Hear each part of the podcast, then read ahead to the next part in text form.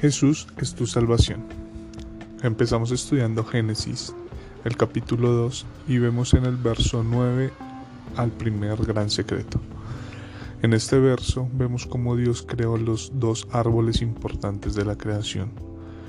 Uno es el de la vida eterna y el otro es el del conocimiento del bien y del mal.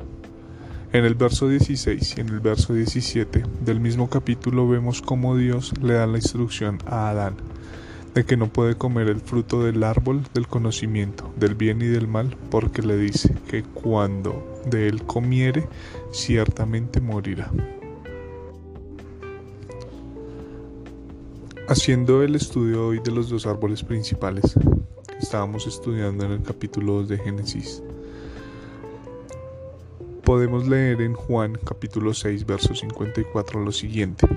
El que come mi carne y bebe mi sangre tiene vida eterna y yo lo resucitaré en el día postrero. Estas son palabras de Jesús. Desde aquí ya podemos entender que Jesús es quien nos da la vida eterna. Jesús representa al fruto de ese árbol que Dios plantó en el Edén, el árbol de la vida. Para profundizar en la enseñanza podemos ver en Juan capítulo 11 verso 26. Dice así, y todo aquel que vive y cree en mí no morirá eternamente. ¿Crees esto? Estas también son palabras de Jesús. Aquí podemos hacer un paralelo y una comparación entre los dos versos. Son situaciones similares.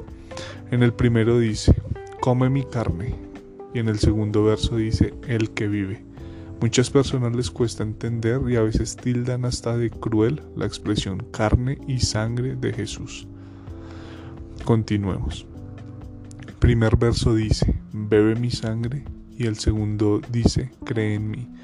Esto no es literalmente tomar sangre de Jesús como si fuera un ritual.